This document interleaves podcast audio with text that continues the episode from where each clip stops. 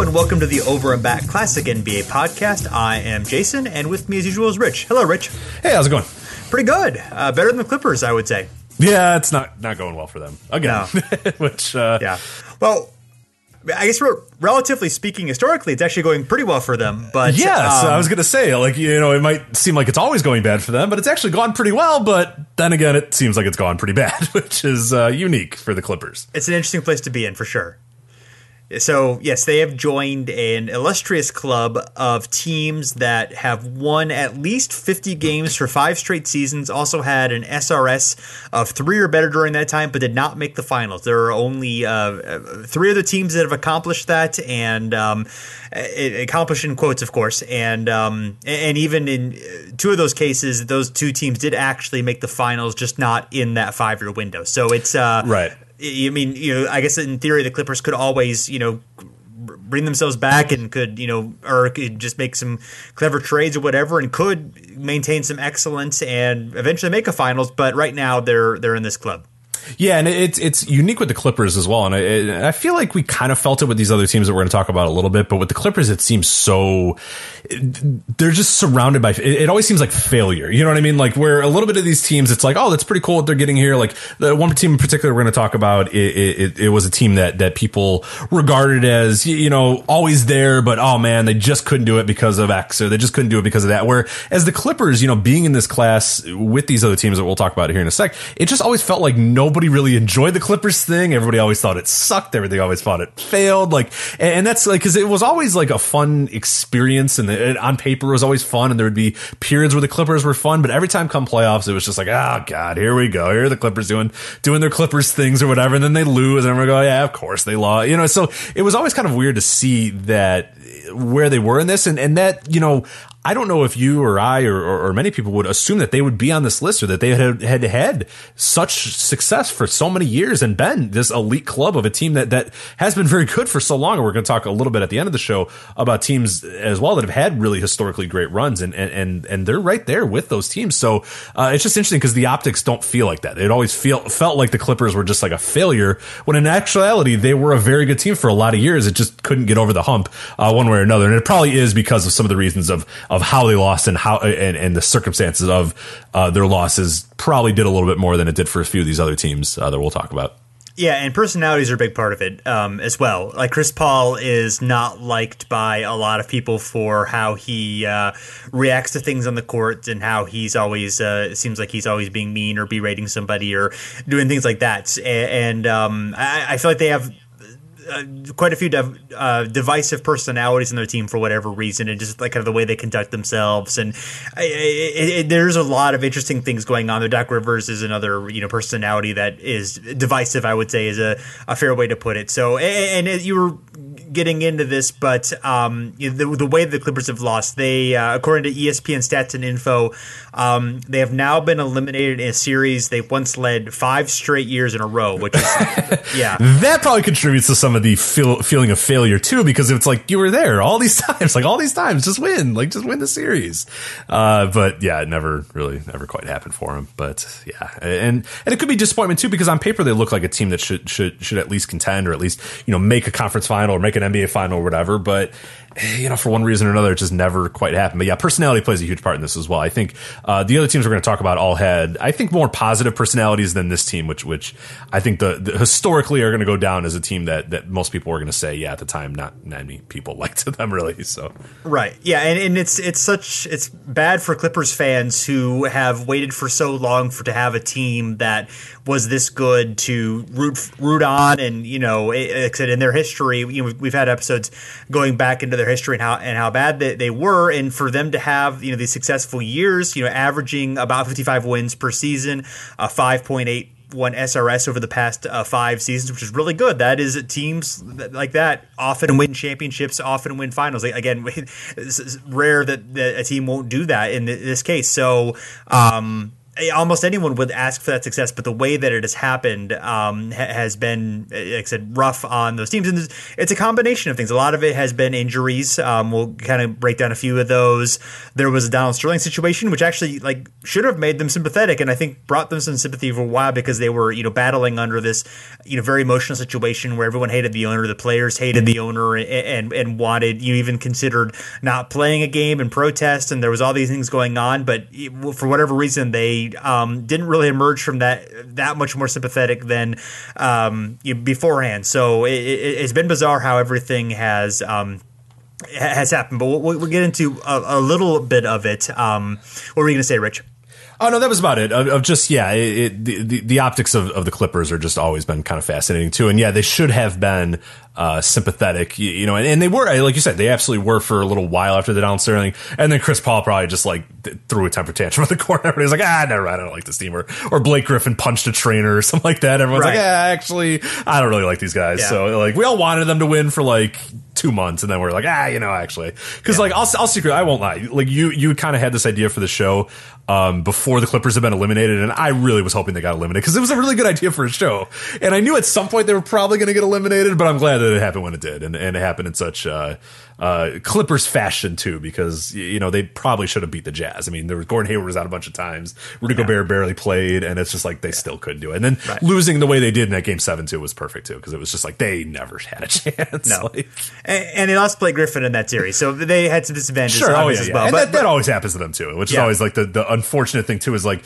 you just w- wonder at what point if they ever just had a season where everybody was healthy, but at the same point they never had. You know, sometimes it becomes a pattern when Blake Griffin gets hurt every single year. You can't always go, oh man, Blake's hurt. Oh, what are we going to do? Like that, it, he gets hurt. Like that's just kind of a, a yeah. Blake Griffin thing that happens. Right. Lately, last three years, I think yeah. he's been hurt all those times. So yeah, unfortunately for him, and uh, yeah, I think the only beloved player, really universally beloved player there that's been there for most of that run is Jamal Crawford. Everyone loves Jamal Crawford. So, oh yeah, yeah. If you yeah. hate Jamal Crawford, uh, you're just a bad person. So don't listen to the show. Turn it off. You yeah, right now. I mean, subscribe to us on iTunes. Give us a good review, and then turn right. it off and never listen again. So yeah, your listening privilege has been revoked. Yes. Um, yeah, I mean, JJ Redick's from Duke. You know, I mean, uh, yeah, they just aren't, aren't generally likable personalities. Yeah, I, I, really, yeah. when you go down the list too, like, yeah, they do, they don't really like. Yeah.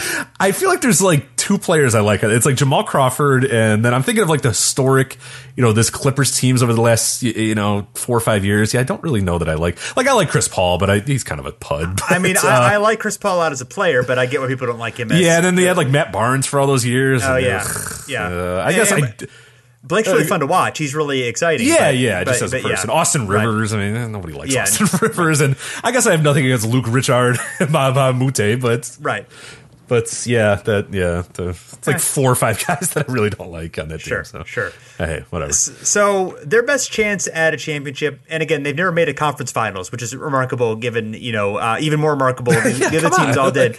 Um, so I, that's kind of hard to say. I, I, would say probably their best team was 2014. Um, that they lost to the Thunder in the second round, who were awesome that year. Obviously, uh, uh, peak of Westbrook and Durant powers. Uh, they would have had to battle the Spurs in their last championship season, or you know, um, and then of course the Heat if they had made the finals. So that would have been very difficult. Um, but even getting to the finals would have been hard.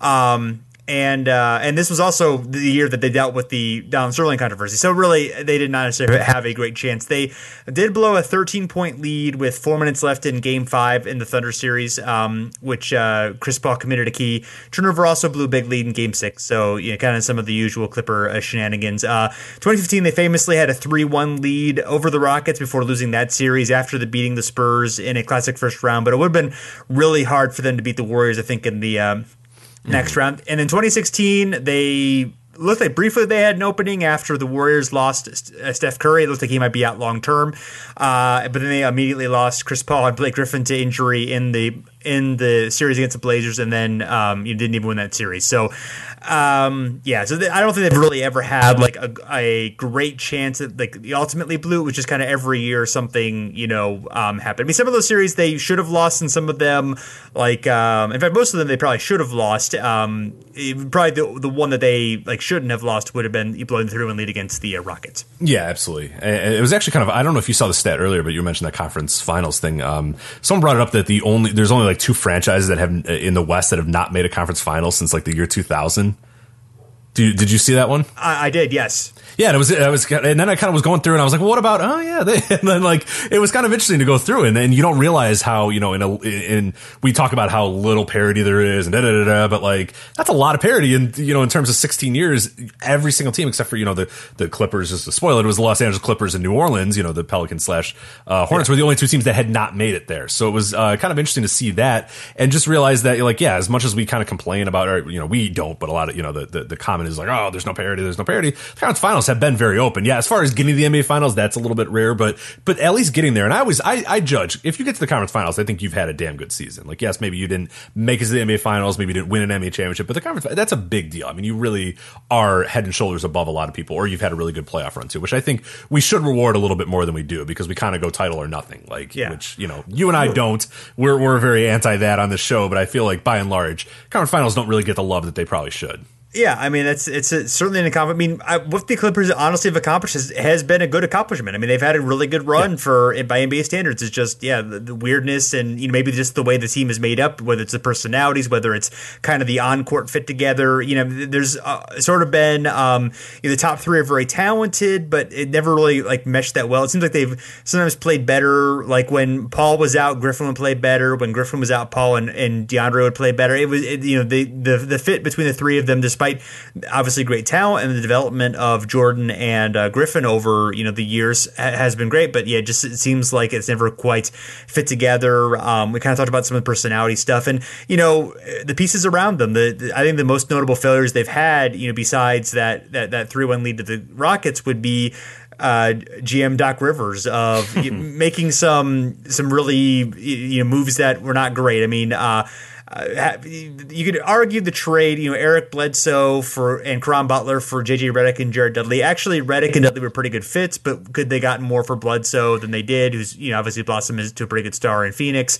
Um, almost losing DeAndre Jordan to the Mavericks, so they ended up you know making that one work. Um, then later trading Jared Dudley and, and, giving away a first round pick and basically a salary up because they had kind of screwed up where they were salary wise.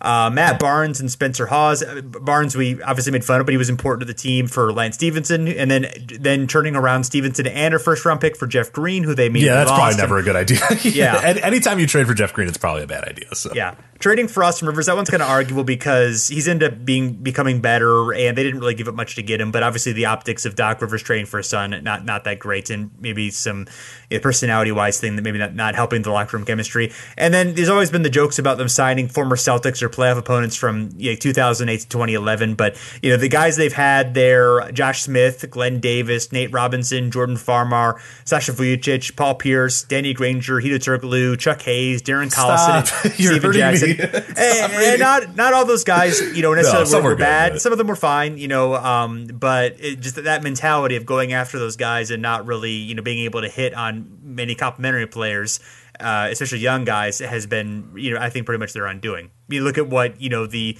how the Thunder developed players during that time, how the Spurs developed players during that time, how the Warriors developed players during that time, and those teams. The Thunder obviously lost Durant, but you know, those other teams have been successful because they've been able to kind of you know get guys off the scrap heap or or draft rookies and you know make them into stars. Mm-hmm. That is the right the uh, Clippers not been able to do that. Yeah, no, absolutely. Yeah, so. So I think we should move on to the uh, the next team on our list. Yeah, so the next team we have is the Dallas Mavericks, the 2001 to 2005 Dallas Mavericks. Uh, during this period, they went uh, had a winning percentage of 68.3 percent uh, with a 5.53 SRS. So a really good team. Uh, signature players, of course, you know Dirk Nowitzki at the top, Steve Nash, Michael Finley, Shawn Bradley, and quite a few others in there too. But those kind of I would say are the big four, uh, particularly Dirk, Nash, and Finley. But um, best chance at a championship. You know, we had talked about with the Clippers and what their best chance were. Uh, the Mavericks, and people kind of forget this too. 2003, they started the season 14 and 0. That was at the time one game short of the NBA record uh, by the 94 Rockets. Of course, that's been uh, uh usurped quite a bit. Uh, the first uh, 60 win season in franchise history that year. Dirk arguably making the leap into superstardom. He was he was kind of budding here and there and, and really getting there. I think 2003 was the year where everybody kind of said, okay, this guy is a bona fide superstar. This guy is great. Um, and yeah, the, the the Mavericks they make it to the Western Conference Finals. Finals. Uh, they have two seven game series, so they, it, it's not easy to get there, but they get there, uh, you know, as, as, as much as they can. Uh, and they gave the Spurs all they could handle, uh, but they lost in six games. What was interesting is, is Dirk got knocked out of that series in game three. Um, so they still kind of went toe to toe with the Spurs, even without Dirk or whatever. So you have to imagine and, and, and you know, sort of putting on your, your, you know, philosophically or whatever, or, you know, kind of pie in the sky, you know, had Dirk not been hurt, it's very plausible they reached the NBA Finals in that series. I think they could probably have beat the Spurs there. I don't know. Who knows? We don't know. But hypothetically, they, very good chance they could have at least, you know, contended more than they did, or not lost in six games, maybe make it seven game series or whatever. But then the real issue becomes okay. Then they make it to the NBA Finals. They get out of the West. Could they beat the Nets then? And I think absolutely they could have beat the Nets that year. So it's a little interesting to know that in 2003 there's a chance that you know the Dallas Mavericks are your NBA champions and not the San Antonio Spurs. So uh, just interesting how those things can go there. You know, if Dirk doesn't get hurt, um, you know what happens there. Uh, as far as this franchise, though, then the failures kind of came immediately after this. Following that season, uh, the Mavericks they traded uh, for Antawn Jamison and Antoine Walker. Uh, this helped turn the team into one of the best, you know, the NBA's best offenses. I mean, they're you add those two dudes to a team that was already a very good offense. They were great offense, but their defense struggled quite a lot. Uh, and then you know under Don Nelson, that became a little bit of a, a laughing stock. Where that 2003, they were pretty decent, pretty decent blend of you know offense and defense. You, you lose you know Raef LaFrentz and a few other bigger dudes, and you bring in Antawn J- Jamison and Anton Walker. Your defense is going to suffer, and it absolutely did. Uh, and that year, they were knocked out by the Kings in the first round. Uh, then other notable failures, of course, letting uh, Steve Nash leave in free agency. Then you know the 2005 Western Conference semis they lose to Steve Nash and his rising Phoenix Suns. Um, and then, you know, if we extend it a little bit out of that 2005, but look at, you know, kind of that franchise in general, make it to the NBA finals in 2006, blow a 2-0 lead and a great chance to make it 3-0 too. They were, they were definitely in control of that game too. And, and had they made it a 3-0, I mean, it, it seems implausible that they would have lost the series, but they blew game three as it was. And then Dwyane Wade broke out in a huge way.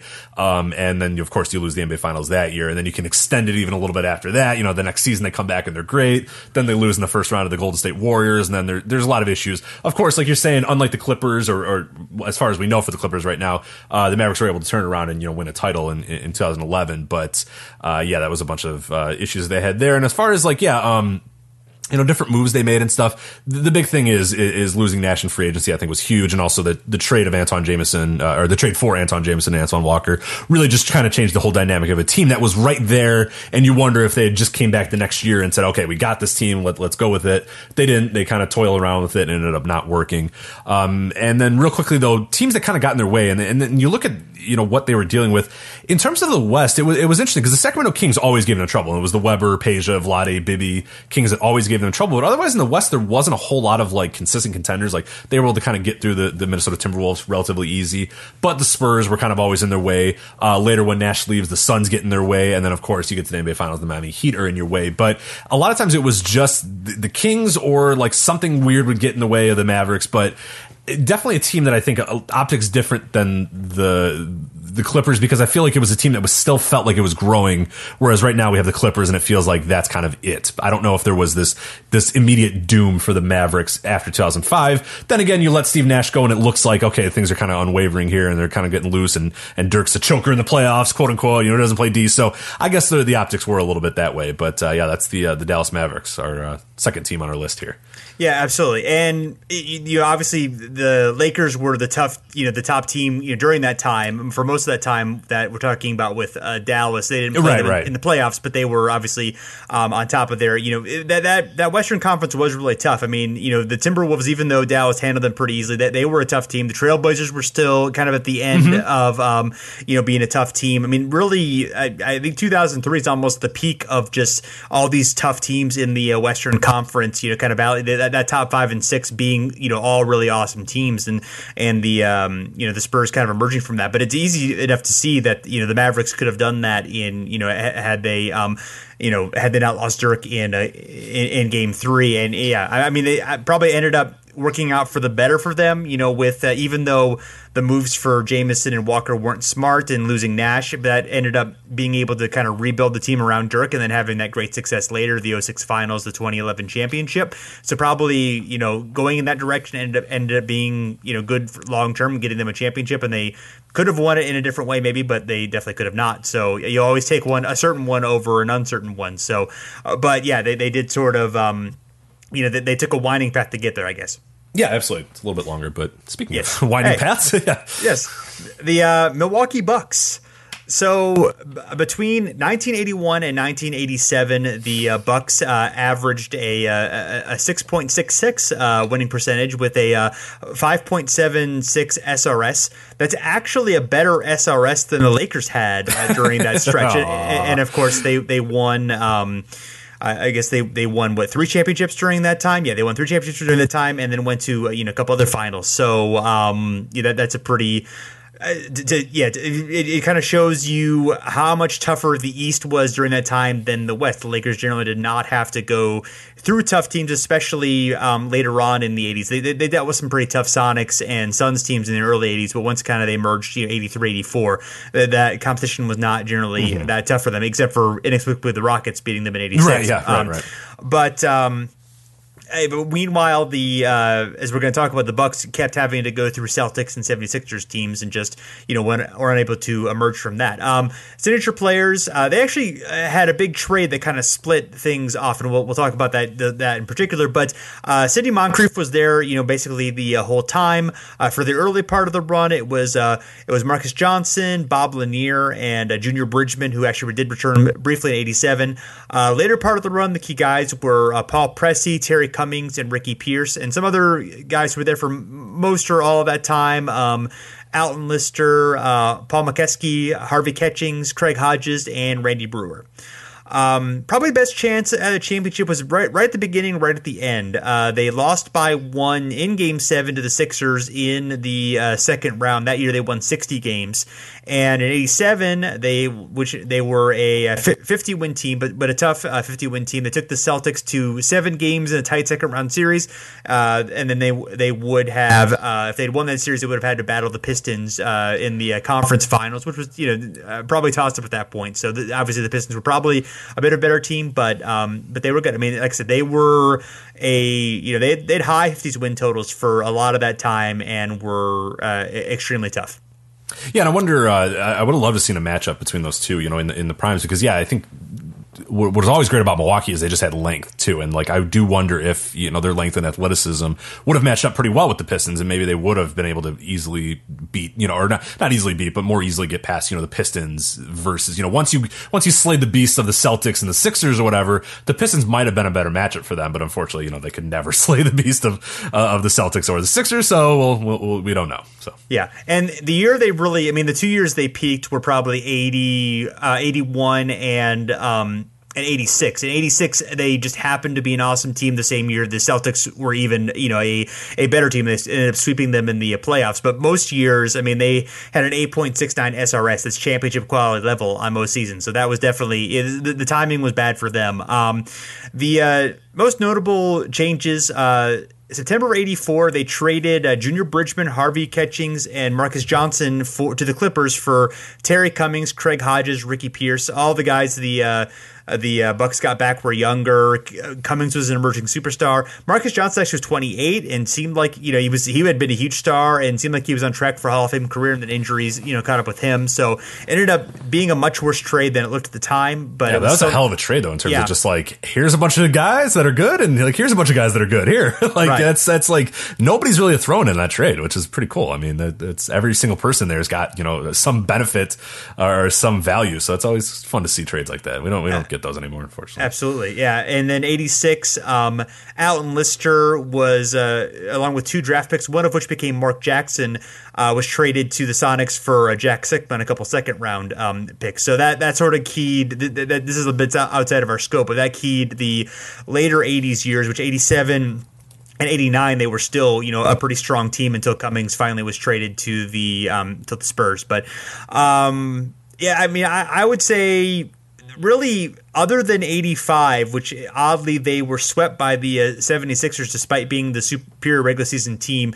that was kind of during a time which Barkley was really coming on and, and they were kind of starting to play at, at, a higher level after 84 had been a disappointment. Um, but every other playoff loss, to, which happened to the, uh, the Celtics three times and the Sixers three other times, was to a better team. So all seven of those years, they either lost to the Celtics or the 76ers, which is just, it's kind of hard to like, you know, what can you do? I mean, they, they were, you know, we could, I, I think we at, at, some point need to get, we've talked about it, I think a few times, we need to get even more into this team, but that's um, really a remarkable team, you know, with the kind of the style of play that they had, you know, they were coached by Don Nelson. They were, you know, up tempo. They, you know, they had more of a, you know, point forward offense with, uh, you know, Paul Pressey, you know, particular kind of running the offense. It was, you know, not traditional with the, you know, the guards um, doing a lot of the playmaking. I mean, they obviously did some, but it was a, a different kind of offense, especially for the time. They, they were not, a, you know, they did shoot some outside, not like crazy like things we get later, but for the time they were,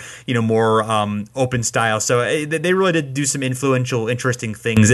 I, I know, you know, a good surface level amount of them, but there's definitely reading that I could do to yeah. learn more, you know, in depth about what, what they've got going on. But definitely a team uh, worth exploring more. Yeah, absolutely. Yeah, we do, we do. We definitely just needed to do like a series or just like one big, big show about them because I'd, I'd love to learn more and dig in a little bit more. This was a nice little treat, but it only it only fueled the flames for me of like, yes. man, we gotta. This team is so cool, and you look at that like graph of just like, man, the entire '80s they were great, and then like even yeah. into the early '90s, you forget that like they were still a reputable uh, team. Okay, for, yeah, right. Yeah, they weren't like they probably were were past their you know window or whatever, but still like we're still almost winning 50 games in like 1991, which is crazy because yeah. the team fell on such hard times then in the '90s, so it, it, it it, seems so it seems like so long ago too that like the Bucks were that superpower or whatever, but they were. Yeah. I mean, they were just a superpower that just couldn't get past you know two particular teams and and, and two teams that that really uh, stood the test of time. So it, it sucks because the, the Bucks have unfortunately been lost to time because of that, and they shouldn't because they're, they're they were a remarkable team for a lot of years. Yeah, even in between 80 and 91, they were still above a 600, and you know they were above four SRS. So I mean that's still that's a really long stretch. Even yeah.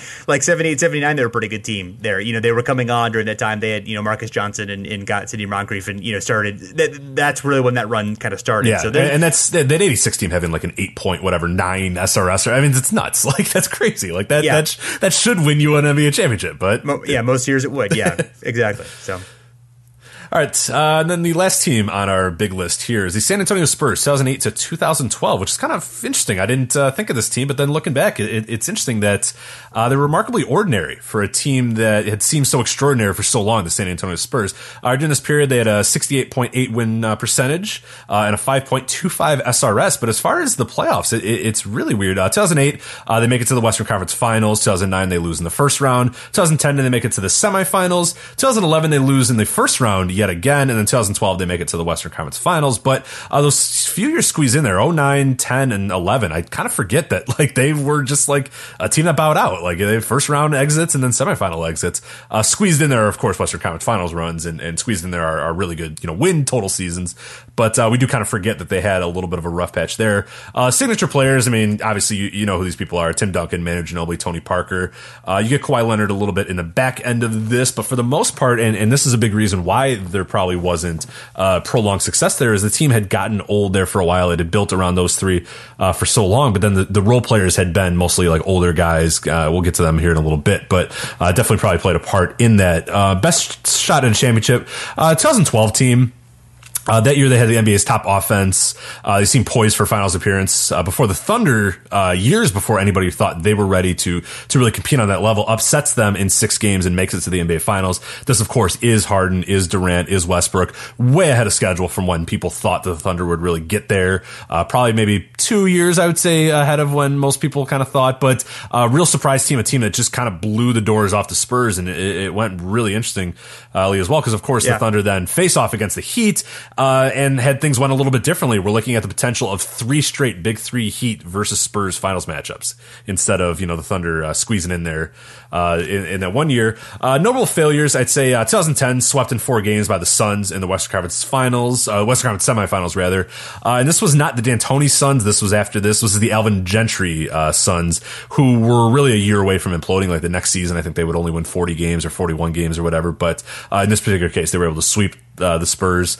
Uh, and then the 2011 Uh, Spurs win 61 games, but then are upset in the first round by the Grizzlies, which was an, an amazing series, one of my favorite series of all time. But yeah, th- this was this year where you know the Spurs seem like they're poised uh, to make a deep run, and they get bounced out uh, really quickly. In terms of notable roster changes, uh, there wasn't that much, and that's probably one of the issues. Uh, they acquired Richard Jefferson in 2009, which was nice because they had a little bit of wing uh, presence to them. But otherwise, it was really a parade of veterans for a long amount of time. I mean, you had guys like Theo Ratliff, Michael Finley, Kurt Thomas, Antonio McDyess, Stephen Jackson, Boris Diaw, Matt Bonner. You had a lot of just guys that would come in, eh, sort of, you know, fill in a gap for a year and then they were out, and fill in a gap for a year and they were out. And it, it didn't have the prolonged, sustained success that that really the Spurs were known for. Of course, one of the biggest roster moves that that helped them now the the next few years get sustained success and, and win a championship. Of course, uh, trading George Hill for Kawhi Leonard at the time, you, you know, move that a lot of people looked at with uh, with a curious eye because George Hill had been a great player, and Gregg Popovich mentioned that he was one of his favorite players on the team. But they went with a, a project here in Kawhi Leonard, and that obviously worked out quite well for them. Uh, as far as great teams in their way, I think a lot of it was it's just the budding super teams that that had kind of come up. Um, at this time, you have the Lakers.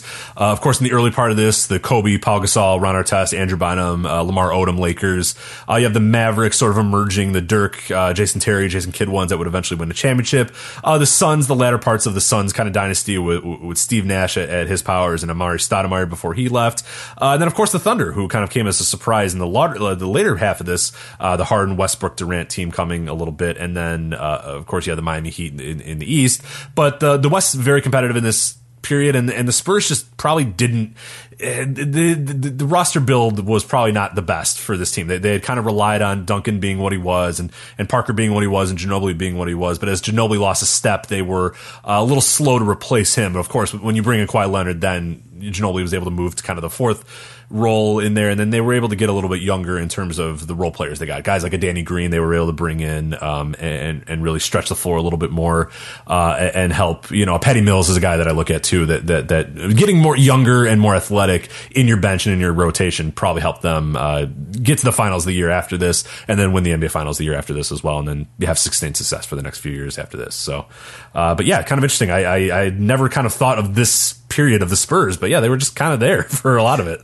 Yeah, and, and, obviously they won championships beforehand. They would win another, you know, right. So it's sandwiched between so. like a tremendous success and like I'm saying this is like an ordinary run for them, but they made two, you know, Western Conference Finals, so it's not really. But those, those years there, bouncing out in the first round, it seems kind of unique. It seems like so because it seems like you're just always the Spurs. You're just always kind of there. It's like the Western Conference semis. Like, yeah, there's the Spurs, and you know we're here again this yeah. year, and there's the Spurs. So, but yeah, just kind of uh, some ordinariness by their standards for for a few years yeah, every year it was kind of like, oh, okay, you know, this is going to be about to be. This is nice for the Spurs, but it's about to be the end. You know, the, the Doug is going to be too old, and they come back and you know have great seasons and win championships and uh, make finals and, and, and all that. Yeah, I, that um, you know that 2012 year with the Thunder, they had won like 20 straight games between the playoffs and the um, yeah, great. the end yeah, of the season, and um, you, you know they um, and they beat the Thunder pr- pretty easily in those first two games. You thought, oh, this series is over, and then the Thunder just turned it on and completely obliterated them. And then you know, and obviously, it kind of what happened from there. But yeah, they. Um, I would say the other big move you mentioned Diaw, but I think he was really important for them. Yeah, yeah, he, yeah. he came along at the end and really was able to You'd be another kind of big playmaker and you know, um, you know, competent defender. He obviously, you know uh, made LeBron work at times and things like that. So I mean, Matt he, Bonner too. Uh, he was a great floor spacer during that time. Yeah, too. we don't give yeah. enough credit to Matt Bonner, but you look at his numbers, and it's nuts how good that guy was in in, in a Spurs uniform. Just like right, just in that role, we perfect for that role. Absolutely, yeah. I think he hit. I'm looking at you forty between 2008 and 2012. He hit 41 percent of his threes. That's that's going to work. That's yeah, man. so here's a few honorable mentions. So these teams they averaged above 600 for five or more seasons, but they did not necessarily finish above that level e- each year, and they uh, also did not make the finals during that period. Um, so teams that never made the finals, the uh, the Kings of the early 2000s, of course with uh, Stojakovic, Chris Webber, Vlade Divac, Doug Christie.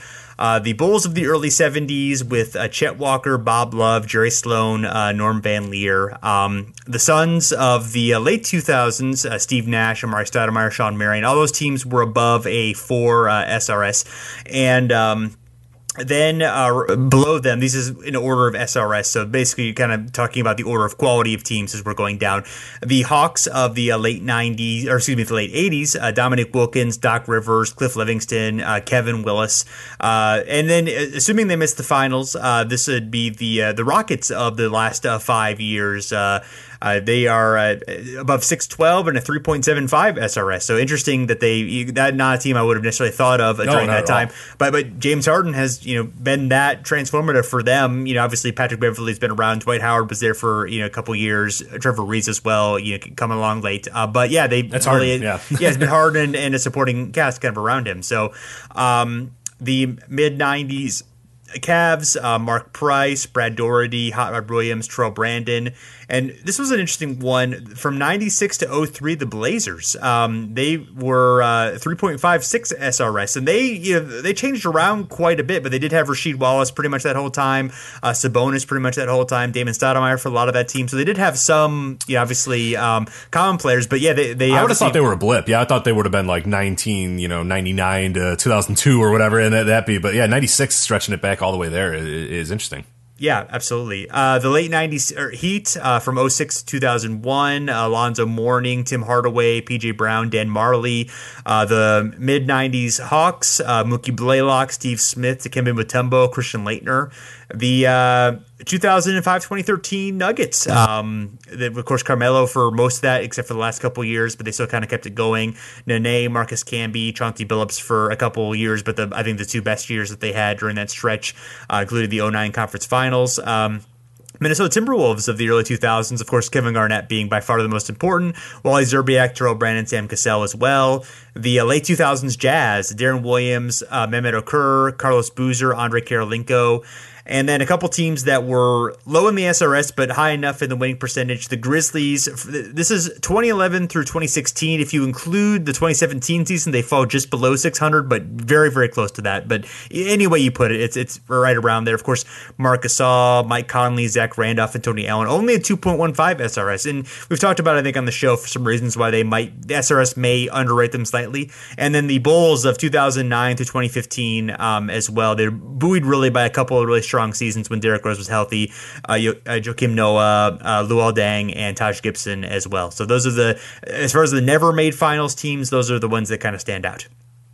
Absolutely, and then uh, made finals just before or soon after uh, a few other teams here. The uh, Thunder, of course, of the late uh, 2000s. We're still going on here with a little bit with this mid 2000s. Yeah, yeah, Sorry. exactly. Yeah, Kevin Durant, Russell Westbrook, Serge Ibaka, Steven Adams, of course. Uh, 640, uh, 649 win percentage, of 5.30 uh, SRS. The Sonics of the mid or the early 90s, rather.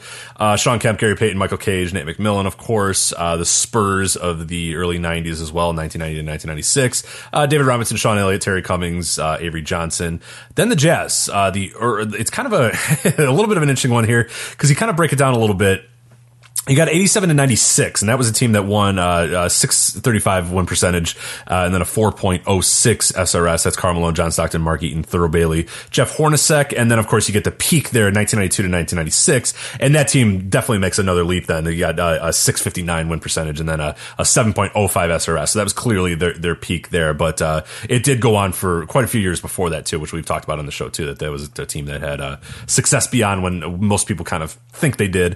the Celtics Believe it or not, the uh, the late '80s, early '90s Celtics, kind of the dying days, but they were still you know pretty competitive there. Uh, Kevin McHale, Robert Parish, Larry Bird, Reggie Lewis, of course, uh, the Suns of the late '70s, early '80s, the Walter Davis, Alvin Adams, uh, Paul Westphal, Dennis Johnson Suns. Uh, the Jazz of the late 2000s, kind of the, the last bits, the last gasp, last gasp of uh, Karl Malone and John Stockton and Bryon Russell.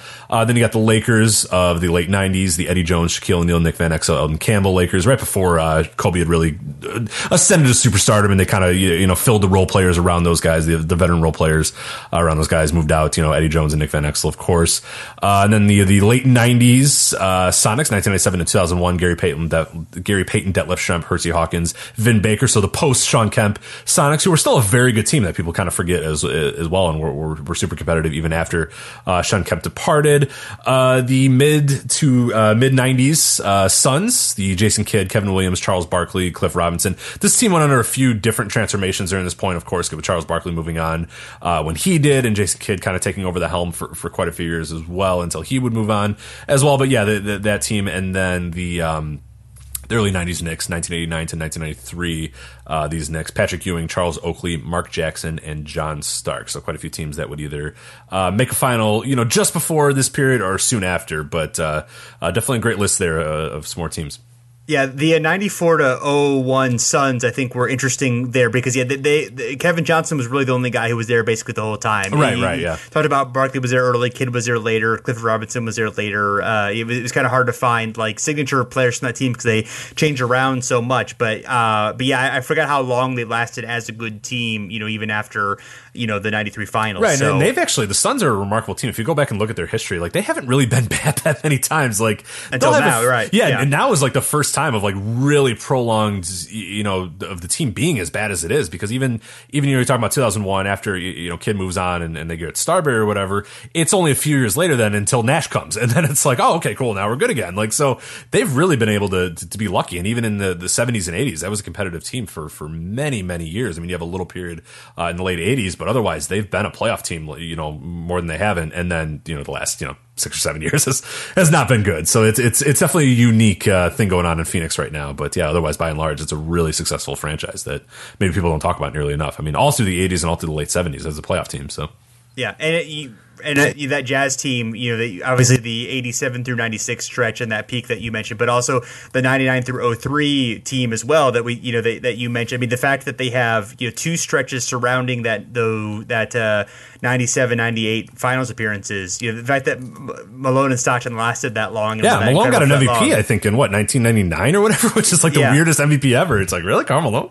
MVP yeah. in 1999, but yeah, he did. Uh, it was a team that that was able to kind of weather the storm a little bit. Um, after those years. But yeah, it's, it's squeezed in between those finals are just really a lot of good seasons too. And and we always talk about those early uh, '90s Jazz teams just do not get enough credit as well. I mean, there, there's a very you know real possibility that the Jazz make the finals in 1992 and we get you know Jordan Malone Stockton uh, battle then. But yeah, that was a team that was just just loaded. And even 1994, I believe, uh, made it to the conference finals as well.